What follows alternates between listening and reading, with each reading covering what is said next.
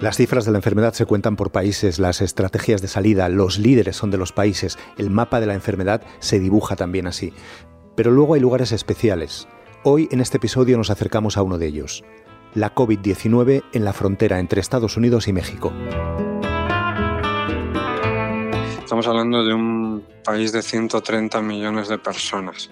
Creímos conveniente que teníamos que, contar qué está sucediendo en la frontera de México y en Estados Unidos por la particularidad que tiene. ¿no? Eh, Javier Lafuente es el corresponsal del País en México y el coordinador de la redacción del País América.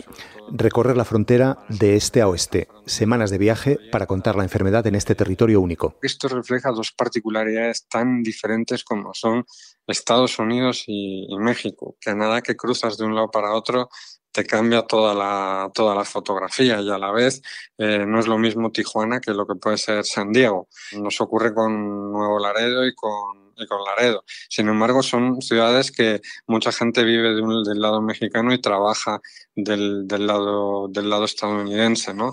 Creo que eso, no, veo que eso sea similar en la, en la frontera, por ejemplo, de Guatemala con México, ¿no? en, la frontera, en la frontera sur o en la de eh, Venezuela y, Colombia, ni mucho menos. ¿no? E incluso en la propia frontera con Estados Unidos no es lo mismo la relación en Tamaulipas con McAllen que la de Tijuana o, o San Diego, ¿no? con California. Estábamos poniendo más el foco también en el lado mexicano porque nos llama mucho la atención la cantidad de contagios que hay del lado estadounidense y que no están tan reflejados del otro lado.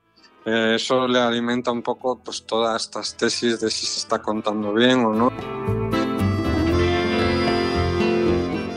¿Y cuál fue la primera etapa? ¿Qué fue lo primero que, o sea, cómo organizasteis la ruta? ¿Cómo decidisteis el, el, camino? Tenemos que hacer literalmente un costa a costa, o sea, ir del Golfo de México hacia el Pacífico. Empezamos en la frontera de Texas por una razón principal. Es la frontera más cercana a la Ciudad de México. Obviamente no hay vuelos. Héctor Guerrero está haciendo este viaje. Él es videoreportero del país en México. Hemos partido vía terrestre desde Ciudad de México y obviamente la frontera más cercana que nos facilitaba llegar en, en, en unas 15, 12 horas a ese punto. Es la frontera del estado de Tamaulipas con el estado de Texas.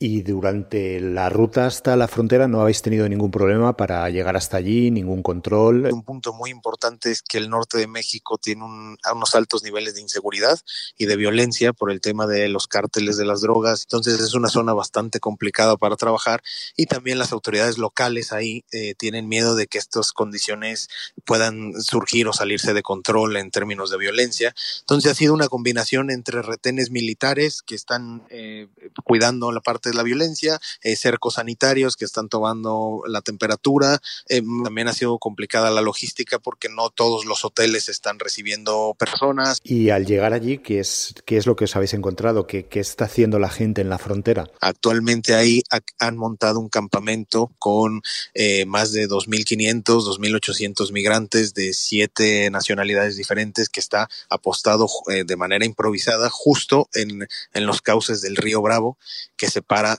Estados Unidos de de México. Eso es uno de los focos, digamos, rojos o de que tiene prendidas las alertas en este, en este estado, porque se imaginarán lo peligroso lo, o lo propicio que puede ser para, en estos momentos, ¿no? Para la, contingencia. Hay una propuesta de reubicarlos, pero no hay una propuesta concreta. Hay organizaciones internacionales eh, médicas como Médicos Sin Fronteras y, y algunas más eh, norteamericanas que se han sumado a la emergencia y pretenden eh, montar un hospital eh, de, emergencia. Eh, otra historia que, que, considero que es muy, muy relevante, la hicimos en la ciudad de Reynosa, Tamaulipas, a unos 200 o 300 kilómetros de ahí, también en línea fronteriza. Esta ciudad es frontera con McAllen, Texas, y ahí es ahora uno de los puntos de deportación eh, que más casos o que más repatriados recibe por día. El presidente Trump durante esta contingencia ha acelerado las deportaciones eh, de Estados Unidos, tanto de mexicanos como de centroamericanos. Y lo que están haciendo es que están trayendo eh, nacionales o, o, repatriados de distintas partes de Estados Unidos a ponerlos ahí en la frontera.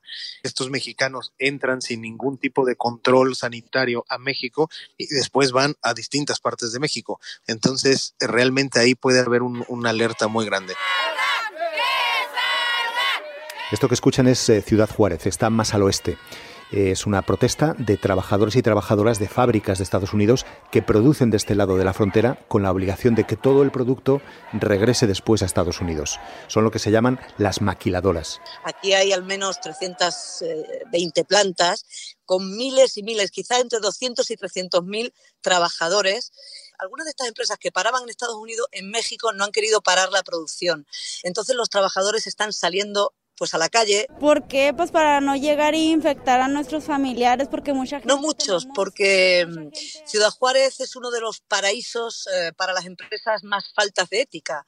Ciudad Juárez tiene un, tejido eh, laboral que no desconoce por completo sus, sus, derechos. Algunos abogados de forma voluntaria se desgañitan aquí estos días contándoles que el gobierno federal ha decretado una cuarentena y por tanto ellos tienen derecho a parar y a recibir sus salarios. Pues nomás llegó un, un abogado, el que anda aquí, y nos dijo que nos bajáramos de los camiones y y que teníamos que parar.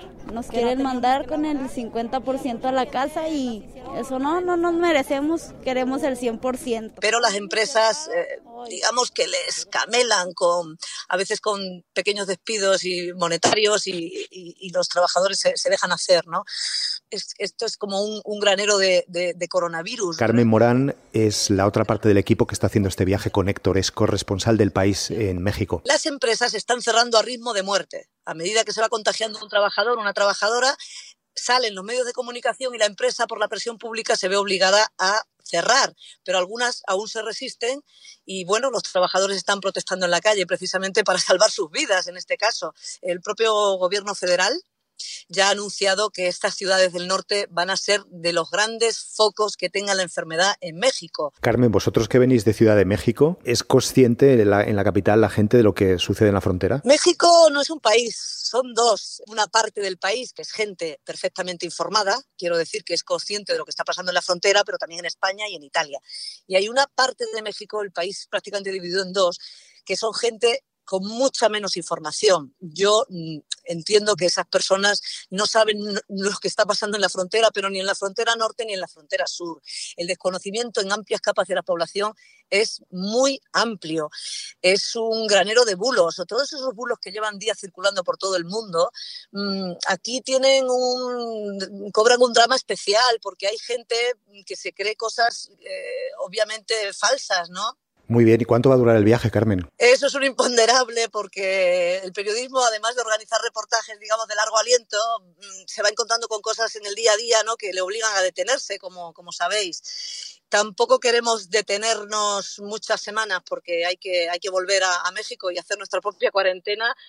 Pero bueno, estaremos en total igual tres semanas más o menos viendo un poco, viendo un poco cómo van las, cómo van las cosas. En América Latina y concretamente en México, ¿hay un impulso regional o un impulso continental de los distintos países o cada uno está actuando por su cuenta? No, cero. Es decir, puede haber algún guiño además, pero no, no, no. Ni mucho menos aquí. Bueno, cada uno está intentando llevarlo lo mejor que, que puede y tomando medidas como ellos mismos consideran. Si es llamativo en este sentido que López Obrador, el presidente mexicano, por primera vez en más de año y medio de, gobierno, se ha tomado en serio mm, su condición de jefe de Estado y ha participado en una reunión del G20 a las que no había asistido, siempre mandaba al canciller, o ha llamado él a Xi Jinping para agradecerle y para pedirle más ayuda, o al propio Trump, con el que ha hablado en, en, el último mes dos veces e incluso ha abierto la posibilidad, cuando todo esto pase, a reunirse con él para agradecerle un poco la disposición que está teniendo, lo cual es un, vamos, más allá de cualquier cooperación, me parece un gesto eh, muy, muy, muy llamativo. Gracias, Javi. Esto es Crónicas de un Virus. Soy Carlos de Vega. No le escuchan, pero también hace este podcast conmigo José Juan Morales. Tenemos un correo electrónico al que nos podéis escribir. Es audio.elpaís.es. Queda un día menos. Mañana pasará más cosas. Gracias por escuchar.